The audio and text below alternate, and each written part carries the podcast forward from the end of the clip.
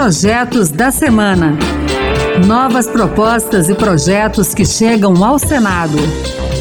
Olá, está no ar o Projetos da Semana. Eu sou Raquel Teixeira e a partir de agora você vai conhecer as principais propostas apresentadas no Senado Federal nesses últimos dias. No programa de hoje, vamos falar sobre cigarros eletrônicos, agilidade no atendimento do INSS, processo de elaboração das leis e muito mais. Fique com a gente!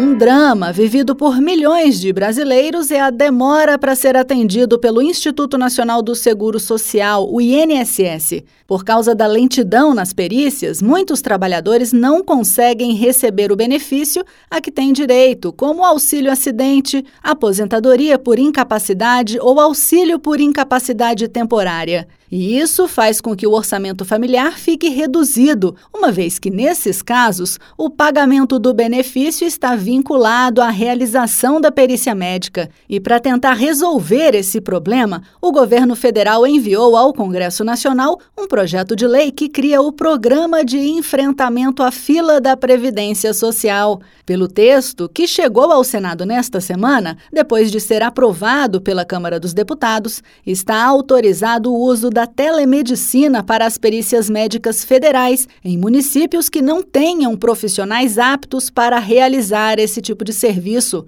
O recurso tecnológico também valerá para aqueles municípios em que o tempo de espera para atendimento for elevado. O servidor do INSS que aderir ao programa, que terá duração de nove meses a contar da publicação da futura lei, receberá o adicional de 68 reais por análise de processo administrativo e 75 reais por perícia médica. O senador Paulo Paim, do PT do Rio Grande do Sul, defendeu a aprovação do projeto. Espero que a gente consiga agilizar e não permita que pessoas que estão dependendo, por exemplo, de perícia, só como exemplo, a empresa não os aceita de volta, a Previdência não aceita porque falta a perícia e eles ficam sem salário, não pode trabalhar, estão afastados por determinação do corpo médico da empresa e não são incluídos na Previdência.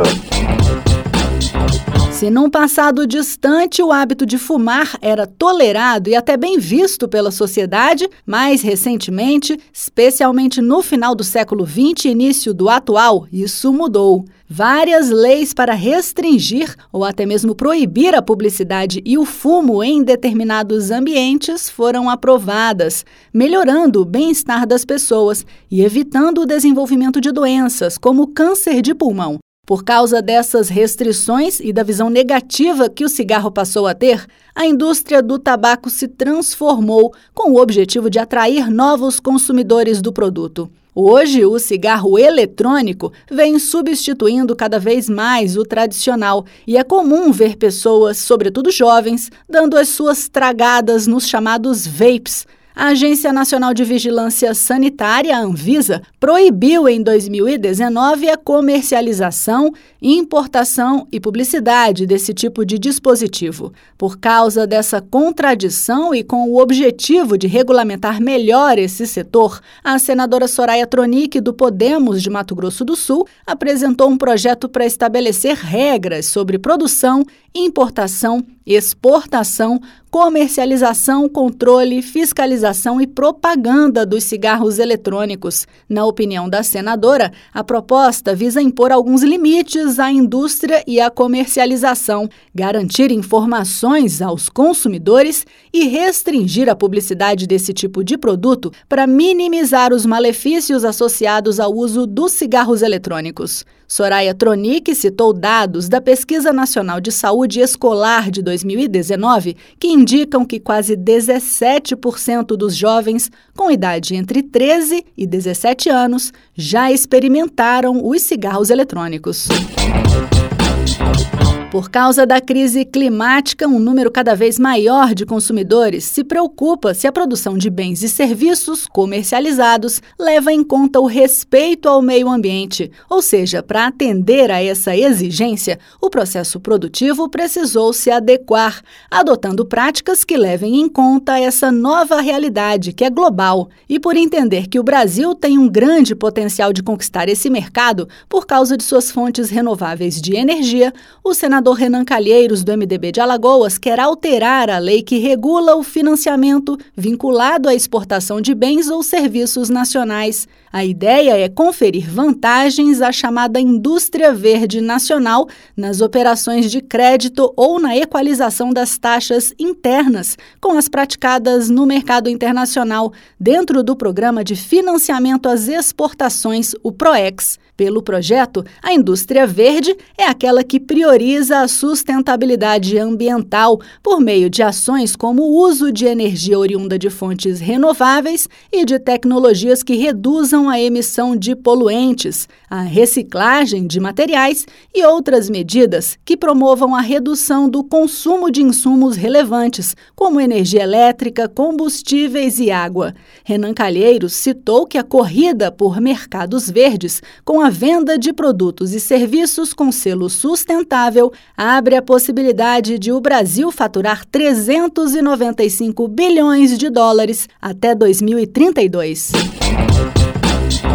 Talvez muita gente não saiba, mas o processo legislativo é regulado por uma lei, ou seja, as técnicas de produção, redação e alteração das normas devem seguir essas regras previstas na Lei Complementar número 95. E a senadora Ana Paula Lobato, do PSB do Maranhão, quer alterar a chamada Lei das Leis ela propõe que, após a assinatura das autoridades responsáveis pela sanção ou promulgação da norma, seja inscrito o nome do autor e dos relatores do projeto que resultou na norma. Além disso, deve constar se a proposta foi aprovada de acordo com o texto original ou se houve alterações durante o processo de análise na Casa Legislativa. Na opinião de Ana Paula Lobato, essa medida vai dar mais transparência e garantir a maior compreensão do processo de elaboração das leis. Com essas informações, entenderemos melhor como as leis são feitas e como elas afetam nossas vidas. Também nos dá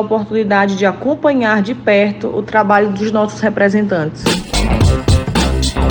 E a gente encerra o programa com um assunto que movimentou a semana no Congresso Nacional. Na quarta-feira, a Comissão Parlamentar Mista de Inquérito dos Atos de 8 de janeiro aprovou o relatório da senadora Elisiane Gama, do PSD do Maranhão, que sugere o indiciamento do ex-presidente Jair Bolsonaro e de mais 60 pessoas pela prática dos crimes de associação criminosa, abolição violenta do Estado Democrático de Direito, golpe de Estado e violência política. O documento será encaminhado encaminhado para o Ministério Público Federal, a Polícia Federal e para o Judiciário. O relatório contém sugestões de projetos de lei. Um deles prevê a criação do Memorial em homenagem à democracia brasileira, a ser instalado na parte externa do Senado Federal. autora do projeto, Elisiane Gama, destacou o caráter pedagógico da iniciativa. Demonstrando claramente o nosso comprometimento com o Estado democrático de direito. Já o senador Hamilton Mourão, do Republicanos do Rio Grande Grande do Sul apresentou um projeto para anistiar as pessoas acusadas ou condenadas pelos atos de 8 de janeiro, desde que não fique comprovado que elas tenham agido no sentido de tentar abolir o Estado democrático de direito ou depor governo legitimamente eleito. Para Hamilton Mourão, não é justo punir indistintamente todos os que participaram daqueles atos. Ele defendeu a individualização das condutas. O projeto de Mourão, no entanto, não prevê a anistia dos acusados acusados ou condenados pela prática dos crimes de dano qualificado, deterioração de patrimônio tombado e associação criminosa. É isso aí, você também pode participar do processo de elaboração das leis do país.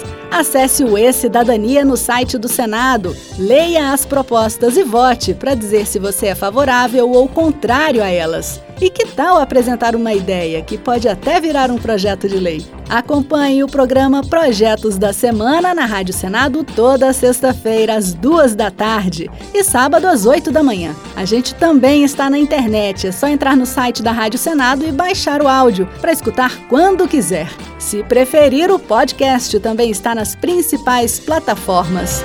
Com sonoplastia de Cristiane Melo e apresentação de Raquel Teixeira, o Projetos da Semana fica por aqui. Muito obrigada pela companhia e até o próximo programa. Projetos da Semana.